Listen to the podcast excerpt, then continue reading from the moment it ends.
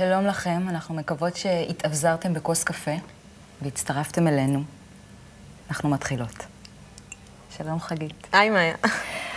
השבוע קראתי ראיון עם המגה אדריכל פרנק גרי. הוא חוגג עכשיו 80, אה, וגם בו היכה המשבר הכלכלי, וזה מה שמדהים, שהוא עכשיו מתכנן גם באבו דאבי דברים, אבל הוא אומר שצו השעה זה חסכנות. הוא אומר, מדוע להוציא כל כך הרבה כסף על פרטים מהודרים? לא צריך אותם.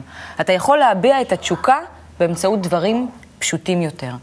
ומה שזה גרם לי לחשוב זה שאם פרנק גרי מתחיל בגישה כזו, הוא משפיע על המון אחרים. העולם שלנו נכנס עכשיו לפאזה חדשה גם במראה החיצוני שלו. ונורא מעניין אותי איך יראה העולם. זאת אומרת, אנחנו עושים איזה קו, נקודה בהיסטוריה, שפתאום הכל גם משתנה במראה החיצוני שלו. לא בטוח שזה יהיה יותר, יותר מכוער, אבל זה יכול גם להיות... Uh... זה נורא מעניין. אז מה הולך להיות לנו היום? אז היום uh, יעל שלו תדבר איתנו על כעס. איך אנחנו ניגשים לדבר הזה שנקרא כעס. אה, עידית תדבר איתנו על ימי הולדת. האם מה שיש היום זה באמת מה שאנחנו רוצים? נועם תדבר איתנו על אה, אנדי וורהול, אה, שגם כמו פרנק גרי, הוא גם ככה בפופ-ארט, מאוד מעניין. ותהיה פה משה שתדבר איתנו על מה זה אהבה ללא תנאי.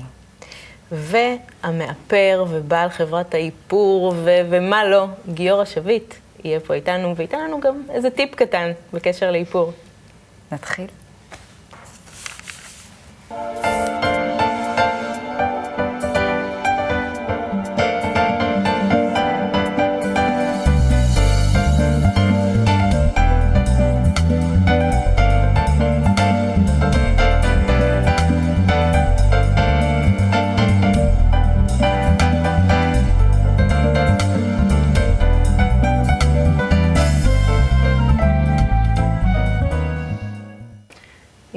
על מה נדבר היום? היום רציתי שנדבר על אה, כעס, אותה תחושה, אותו מצב שאנחנו נמצאים בו, שמעורר בנו כל מיני התנהגויות, ודווקא הייתי רוצה למקד אותם לכעס אה, מול הילדים שלנו. או-הו, נושא כאוב. אה, כך אני הרגשתי, באמת הכעס שהכי כואב לי זה הכעס שאני מרגישה על הילדים שלי, וניסיתי לעשות איזה ברור, שכמובן מי שהכי עזר לי בברור הזה זה הילדים שלי בעצמם. אז שמתי לב, קודם כל, הדבר הראשון שמבדיל כעס אה, על ילדים מכעס על הבעל שלנו, על הפקידה בדואר, שהכעס על הילדים שלנו הוא כעס מתפרץ. אנחנו יכולים לכעוס על הבעל שלנו בתוך הראש, ללכת עם זה, להתניע את זה, גם אז הוא יזין את עצמו, גם אם הוא לא מתפרץ, הוא מזין את עצמו. נכון. כעס על, כעס על הילדים, יש לו נטייה, אם אנחנו לא מוציאים אותו, שימו לב, הלוואי והיינו יכולים לעשות את זה, לנסות להניע אותו בפנים, מתמוסס. נכון. אי אפשר להחזיק כעס על הילדים הם בפנים. הם גם חסרי אונים מולנו. אבל החוסר אונים הזה, את עכשיו עוד יותר מכאיבה לי, כי אני מוצאת את עצמי, את הכעס מול הילדים שלי, פעמים לא מעטות, פשוט מתפרצת מולם וכועסת עליהם.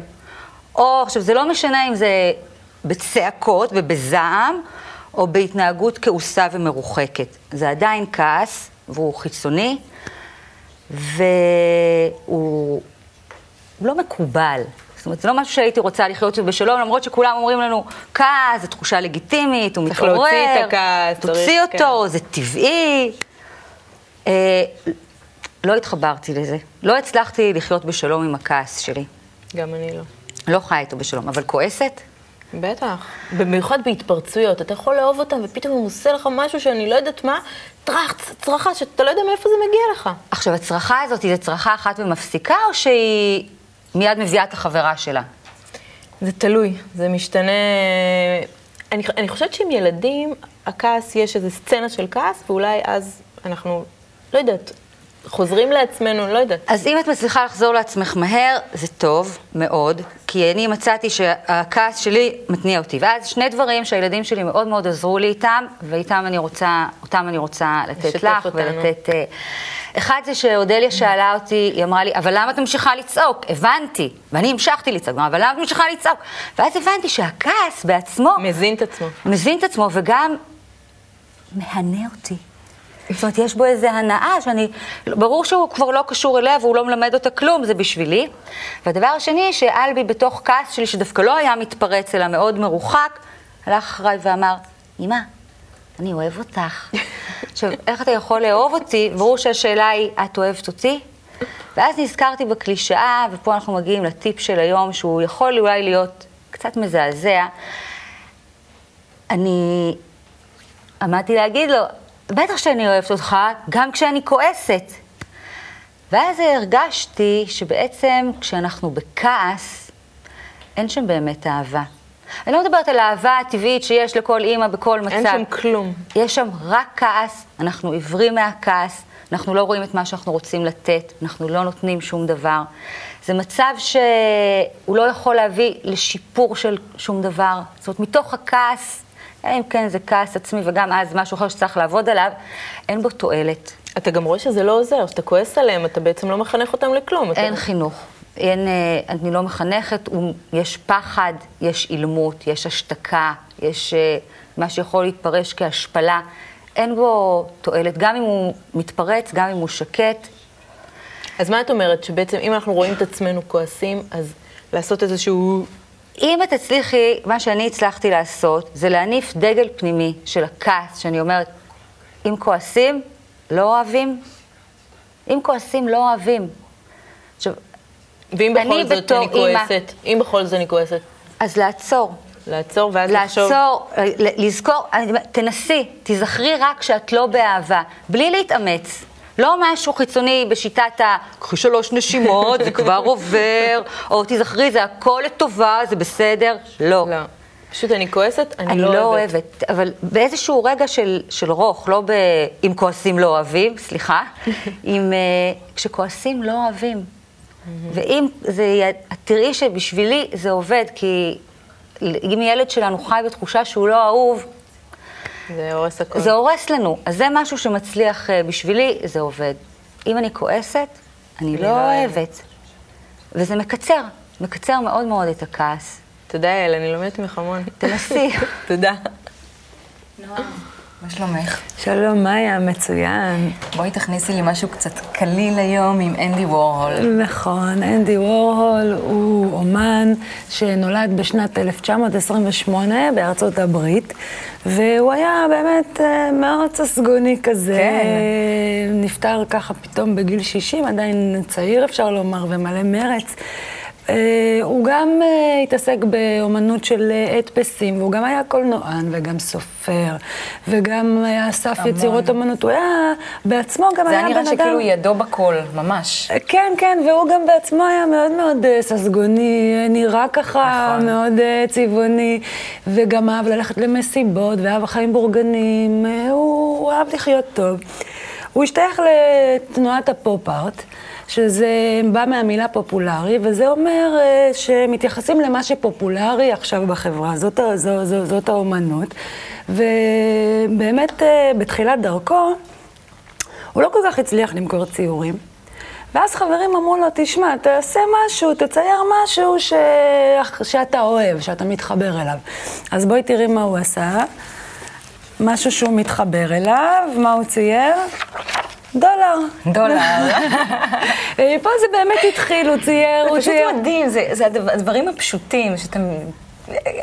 לרצון הפנימי שלך, כן. למה שאתה מתחבר אליו. קשה, אז זהו, זה, זה, זה הדולר שהוא צייר, ובאמת הוא צייר דבר, מה שהוא אוהב, אז הוא צייר מרק אה, שאהוב עליו, ופנים של, אה, עשה הדפסים של אנשים אה, מפורסמים, וזה ממש התאים. כי באמת אה, אמריקה של אמצע המאה ה-20, אנשים סוגדים למפורסמים, סוגדים לכסף, למזון מהיר, ואנדי שמה בדיוק ככה התאים להם, וייצר עבורם, ממש ייצר. הרגיש אותם, הרגיש את הצורך שלהם, הרגיש את הצורך שלו, בטח הוא היה מושפע מההשפעה שלהם עליו. ויצר עבורם מה שהם רוצים, אפילו לסטודיו שלו. הוא קרא בית חרושת. ככה באמת הוא התייחס לזה, בית חרושת. הוא היה מייצר בכמויות בשיטה של הדפס משי. ובאמת, ההדפס הכי אה, מוכר שלו, שבטח גם את מכירה, של האלילה הבלתי אה, מעוררת, מרילין מונרו, והעיתוי גם שם היה מוצלח. בשנת 1962, פתאום, בשיא ההצלחה שלה, מרילין מצאה את מותה, מצאו אותה מתה, וזה היה כזה שוק באמריקה, ואז אנדי מוציא הדפסים ססגוניים, צבעוניים, כאילו מחזיר לקהל את אה, מרילין בחזרה, וזה באמת, אה, כאילו זה עשה את זה, זה באמת הביא לו תהילה. הוא אף פעם לא הסתיר את זה. ממש התחבר ל... לצורך אה, המקומי, ו... כן, וממש. הביא ממש, ממש ככה. ובאמת, הוא גם לא הסתיר את זה, הוא תמיד אמר שהוא רוצה להיות עשיר ומפורסם, זה העסיק אותו, הוא לא... הוא גם כולם בארצות הברית כן, באותה זה, תקופה.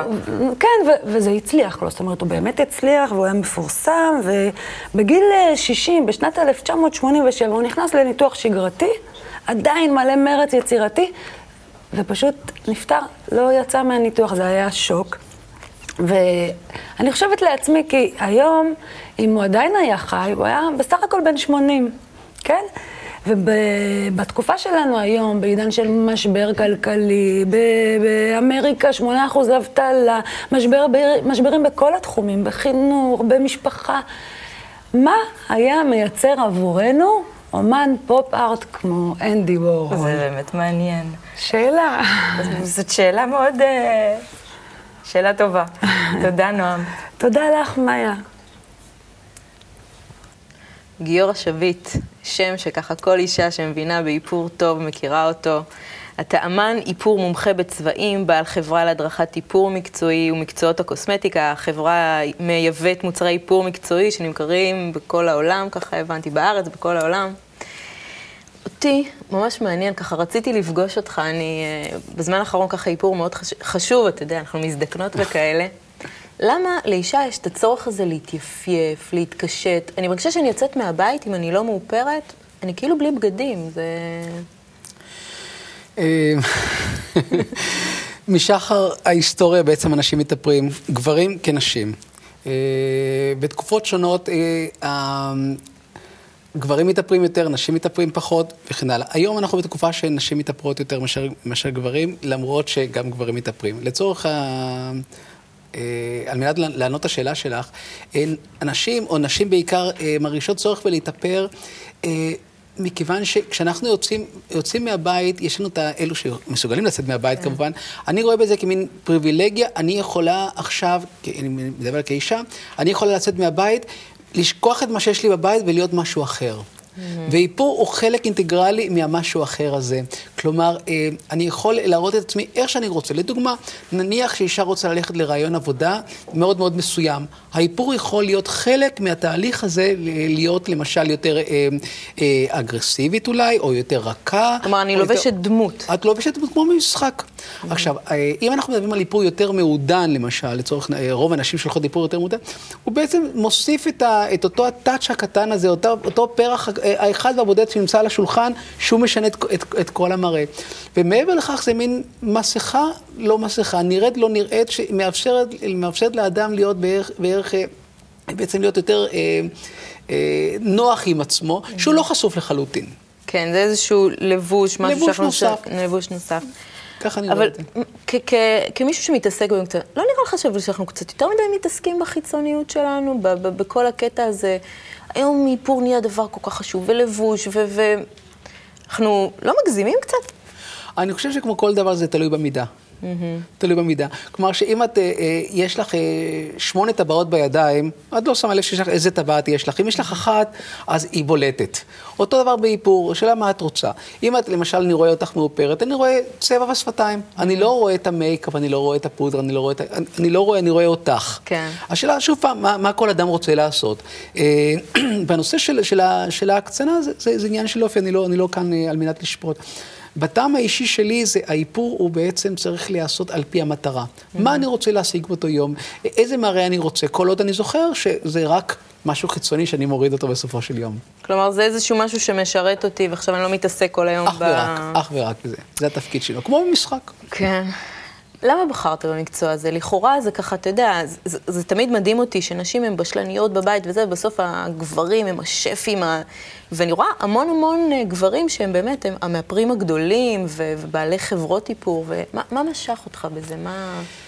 אה, שני דברים. אחד, אה, כורח המציאות. אני עשיתי תואר שני בסורבון בפריז אה, באמנות פלסטית ותורת הצבע, וכאומן היה לי קשה להתפרנס, והגעתי לאיפור במקרה, כמו שרוב הדברים קורים. זה, זה לגבי הנושא של האיפור, ו, ובעצם עד השנים האחרונות לא חשבתי שאני הולך להקים איזושהי חברה, דברים ככה, ככה נוצרו. Mm-hmm. הייתי, הקמתי בית ספר והייתי צריך מוצרים, התחלתי לייבא, אחר כך אמרתי, לא, אני רוצה לייצר, אז היום אני עוסק בעצם בייצור. Mm-hmm. אני, אנחנו מייצרים את כל המוצרים שאנחנו עושים, אבל לגבי הנושא, למה גברים דווקא, אני חושב שהרבה יותר קשה לשפוט את עצמך. Mm-hmm. ואני כגבר אה, אה, לא שופט את עצמי באיפור, אני בעצם רואה את הצד השני. ו- ונשים ברובן אה, מתאפרות על מנת למצוא חן, או לפחות לראות בפני, בפני החברה הגברית. לא ניכנס לשאלה הפמיניסטית כאן, אבל פח, בגדול כן. זאת התשובה. ו, ולכן אני רואה את זה אחרת. אני רואה את זה, כלומר, איך הייתי רוצה... אתה רואה את האישה? אני, אני רואה את האישה. בדיוק. אני אה, לא מקנא באישה איך שהיא נראית, כמובן, כי אנחנו לא אותו מין. אני, אני רואה את, את האדם השני, ואז יותר קל לי ל, ל, אה, להיות אובייקטיבי בנושא הזה.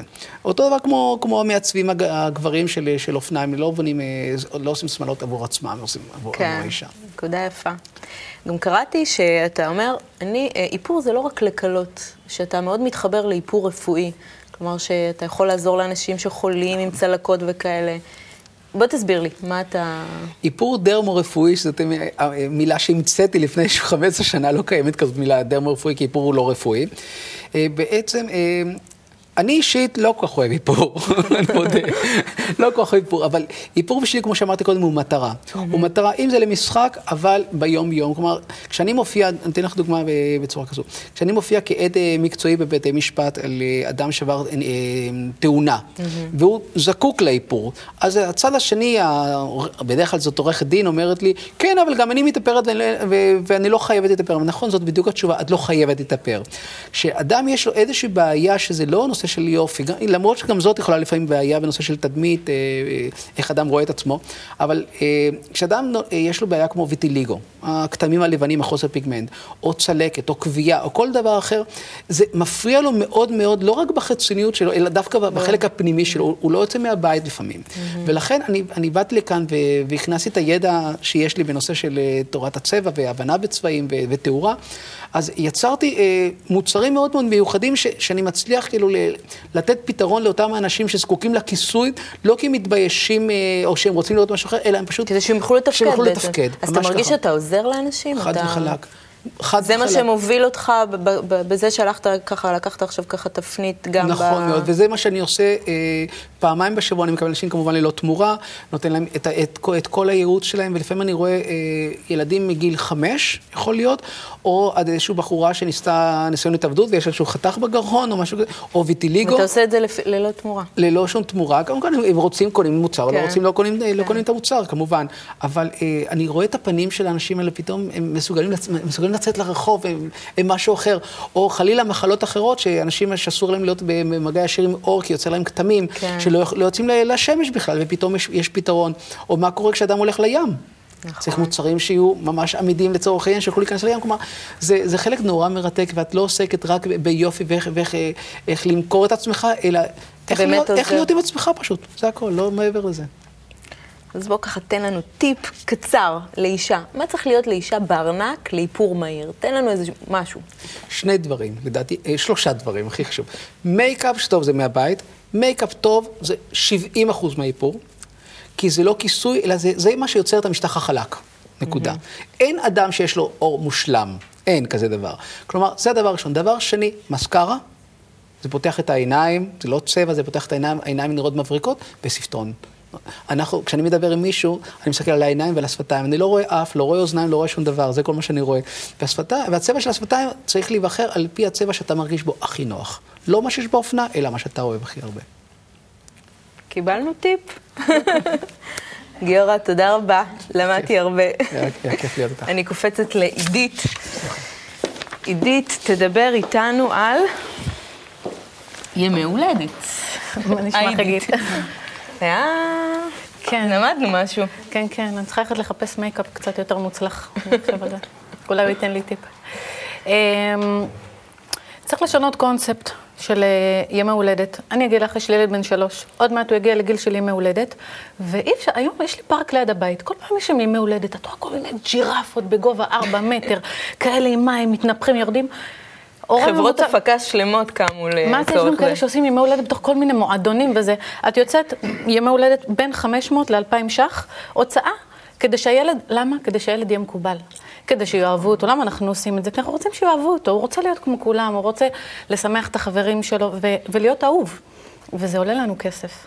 גם עכשיו- כאב ראש, לא קטן. עזבי כאב ראש, אני מדברת עכשיו אני על בקטע גם. של הכסף, אז כאב ראש, יש הורים שסבבה להם להשקיע בילד, יש הורים שסבבה להם אבל אין להם כסף, כן? ועכשיו עם המשבר בכלל הולך להיות יותר גרוע, וחשבתי, צריך אולי לייצר משהו חדש, איזה קונספט חדש לימי הולדת. אולי אפילו לחזור קצת אחורה. את זוכרת איך היה ימי הולדת שלנו? בטח, עם החצי. פיתה עם החומוס והמלפפון חמוץ, ככה קצת אה, במבה, קצת זה, על השולחן, הילדים היו באים, היה תקליטן ככה מצד לצד ב-100 שקל, וכולם היו מבסוטים. נכון. אז אה, אה, אני מניחה שגם את סובלת אה, באיזשהו אופן כזה או אחר. אני, מה- יש לי שלושה ילדים, חודש אחרי חודש, ימי הולדת, וככל שהם גדלים יותר, ההפקה צריכה להיות ראוותנית יותר, וצריך כבר לתת אה, מתנות, אה, זה כבר נהיה... אבל זה לא הילדים, זה אנחנו כהורים אה, יוצרים את המצבים האלה. וברגע שאתה עושה משהו, אז מישהו רוצה להשוות אליו, אנחנו עולים ועולים ועולים, נכון. ויכולים להיכנס למצב שאי אפשר לצאת ממנו. אז אפשר גם כהורים, כמו שיצרנו את המצב הזה, לשנות אותו, לקחת אותו טון אחד אחורה. לאו דווקא לנו, לחצי פיתה עם החומוס והמלפפון חמוץ, אבל להוריד טון. אה, וברגע שזה יהיה מוסכמה, שיוסכם על ההורים, יוסכם על כולנו, זה כבר יהיה, הילדים אומרים שגירויים לא מספיקים להם, לא נכון. קבענו להם שזה טוב, אנחנו יכולים לקבוע להם שזה טוב, ולהתחיל לשנות את כל העסק הזה של הימי הולדת למשהו לשנות שיהיה להם יותר את נוח גם לכיס, נו. כן. אי אפשר ככה, לשנות לילד תפיסה. ואולי אפילו, את יודעת, ללכת על זה ככה עד הסוף, שהילדים באים ליום הולדת, עכשיו, הוא לא מקבל מתנות, הוא, נות, הוא מלך ליום אחד, מלך שמחלק לנתינים שלו מתנות. וואו. הולכים, קונים בשקל צעצוע בכפר השעשועים או באיזה מקום אחר, סליחה, אם עשיתי פרסומת. אה, קונים צעצוע בשקל, אתה היום המלך. מלך יום הולדת. הוא מחלק ונותן מתנות. וללמד אותם קצת, נו, גם תענוג מנתינה על הדרך, משהו. אחלה גימיק. כן. תודה. תודה, חגיתוש. מה מאיה. שלומך? בסדר גמור. מה זה אהבה ללא תנאי? עכשיו את כבר אמרת, הרסת לי את הפינה, אמרת מה אני רוצה להגיד בסוף. בואי נתחיל מההתחלה. כן. לכל אחד יש, לכל אחד יש חולשה ומקום כזה, לאן שהוא יכול לברוח. אצלי זה ספרים. אני חולה על ספרים. אני קוראת המון. אני יכולה לבשל ולעמוד ככה עם ספר אה, בלילה אחרי שכולם הולכים לישון. דבר ראשון שאני עושה, פותחת ספר, אפילו אם זה ספר שכבר קראתי אותו אלפי פעמים. יש ספר, יש ספרים שאני תמיד חוזרת עליהם. אה, ואחד הספרים האלה זה חלף עם הרוח. אימא'לה, אני מקבלת דמעות אפילו שאני עכשיו חושבת על זה, אני בת 27, אימא לשני ילדים. יש, אה, למה זה ספר כל כך מדהים? כי הוא מדבר לא על אה, אישה כזאת אה, נחמדה וחמודה, שהיא כזאת אוהבת בעלה, לא, זה מדבר על אישה חזקה, שיותר חזקה מכולם, שלא צריכה אף אחד, ובמיוחד אף גבר. ויש שם סצנה אחת חזקה מאוד, שיש אותה גם בספר וגם בסרט, שזאת סצנה שנשארה לי בראש לכל החיים. לכל החיפושים של, ביחסים ולכל. הסצנה שבה היא צועקת על רד באטלר ומשתוללת ומרביצה לו ככה על החזה, וצועקת עליו דברים הכי נוראים, והוא מחזיק אותה ככה חזק חזק בכתפיים, ומסתכל עליה עם אותו מבט של חיוך. ולמה זה כל כך חזק? כי יש בזה כזה רגש פנימי, אהבה כזאת, שהיא ללא תנאי. שלא משנה מה שאת, לא, מס- מה שאת מספרת לי עכשיו, ואיך את צועקת עליי, ואיך את מתנהגת אליי גרוע ביותר, אני פשוט אוהב אותך בשביל מה שאת בפנים. אה, זה נורא מרגש. ואת יודעת, אני תמיד חיפשתי את זה, ובסופו של דבר שוכחים ומתחתנים ומביאים ילדים. אבל כשבאו ילדים, אני נזכרתי בזה מאוד חזק. הילד הגדול שלי עכשיו במשבר של אה, שנתיים-שלוש, ויש ימים שלמים, תקופות של כמה ימים, שילד, ואת מכירה את זה בטוח, ילד פתאום משתנה לך. הוא מתחיל לצעוק עלייך, אה, אני שונא אותך, אני רוצה שתצאי, אני רוצה להישאר לבד. אני, אני רוצה להיות רק עם אבא. את מתחילה להלביש אותה צרחות, את מתחילה. לקלח צרחות, את מביאה אוכל צרחות, וכל הזמן בעיטות. ואת, בהתחלה את מתעצבנת, אחר כך את מתרחקת, ושוב מתעצבנת, ושוב מתרחקת, עד שאת מוצאת מנקודה שבה את מסתכלת מעל כל זה, על הילד בחיוך, ואת פשוט אוהבת אותו בשביל משהו בפנים. כי הוא הילד שלך. ו... כי בסופו של דבר, לא משנה בכלל מה את מקבלת ממנו, כי רק היחס שלך זה מה שחשוב. כי את אמורה לגדל אותו, את אמורה לאהוב אותו, הוא לא אמור שום דבר. ואנחנו רגילות, ו- ואת עם הילד, מה שרציתי להגיד זה שאת רואה אחרי כמה שעות שאת מביאה את היחס הזה, אחרי כמה ימים, אחרי שבוע שאת מצליחה לעשות את זה, את רואה, זה כמו אקסורציזם, שכאילו רוחות אה, רעים יוצאים, ומשהו נשבר, מין קליפה כזאת, ושוב את רואה את הילד החמוד והטוב שלך, שזה מין שובר אותו. האהבה הזאת היא שוברת, היא שוברת, זה הנשק מאוד חזק. ואנחנו ביחסים שלנו, עם הבני זוג שלנו, תמיד חושבות מהנקודה של מגיע לי. אנחנו תמיד מתחילות מהנקודה של מגיע לי יחס כזה. אבל המפתח הוא דווקא בלהביא את היחס הזה, כי אנחנו גם אימהות, אנחנו לומדות את זה. הם לא, קשה להם מאוד ללמוד דברים כאלה. אנחנו לומדות את זה מבפנים, עם הילדים ששוברים אותנו, עם כל החיים האלה, אנחנו לומדות את האהבה הזאת, ולפעמים צריך גם לעצור באמצע הריב, וככה להתרומם מכל מה שהוא אומר, להתרומם מאיך שהוא מתייחס, להתרומם מהמבטים הגרועים האלה ומכל מה שהוא עושה ולאיך שהוא זרק את הגרביים ולאיך שהוא התייחס, ולהגיד, אני, לחייך ולהגיד, אני אוהבת אותך על איך שאני מכירה אותך מבפנים. ואפילו איך שאני לא מכירה אותך מבפנים, אני פשוט אוהבת אותך. וזה נקרא אהבה ללא תנאי. ואז אנחנו נראה איך תישבר המפלצת ויצא בן אדם אחר לגמרי. מה שזה נורא מרגש, את ממש אה, סגרת לנו פה איזשהו מעגל מתחילת התוכנית. יעל דיברה על כעס, על אהבה וכעס, נכון. ואת פה עשית איזשהו חיבור מעל זה, ואת ממש מאפשרת אה, בטיפ שלך אה, לגשר מעל כל הסדקים שאנחנו יוצרים בינינו. תודה רבה. תודה לך. מאיה. חגית. כיסא תשבי לידינו, בואי נסכם תוכנית פה. שמה? כן. קדימה. בהצלחה בנות. לא, שבי, שבי, תשארי איתנו. כן, נו, נסכם תוכנית. אז מה, נקרא איזה ציטוטון? נקרא ציטוטון. רגע, אבל רגע, רגעים פה היו מדהימים אחד. אחרי השני. ראית איך היא סגרה לה כאן את המעגל? טוב, תמיד אנחנו מתחברים כן, ככה אה? עם כל הרגעים. ו- זה ממש פלא. ואני גם אהבתי מאוד מה שגיורא אמר, ככה שהוא גם נתן לנו טיפים וגם ככה הראה שהוא על העזרה ועל ה... היה נחמד. שיש עוד דרך. חייו של כל אדם הם מסע אל עצמו. ניסיון למצוא דרך, רמז למשעול. מעולם לא היה האדם שלם עם עצמו בתכלית השלמות. אף על פי כן, כל אחד שואף לכך. הרמן הסה. אדם מחפש משמעות. ושלמות, אז אה, לאה... היה טוב. תודה לכולם. נתראה בתוכנית הבאה. מה הדבר הכי טוב שאפשר להגיד עליך? שאני אופטימי. מה החולשה הכי גדולה שלך? אני לא מסוגל להגיד לא. מה מצחיק אותך? הבן שלי. מה מוציא אותך מדעתך? אטימות. כשהיית קטן, מה רצית להיות? נהג קטר.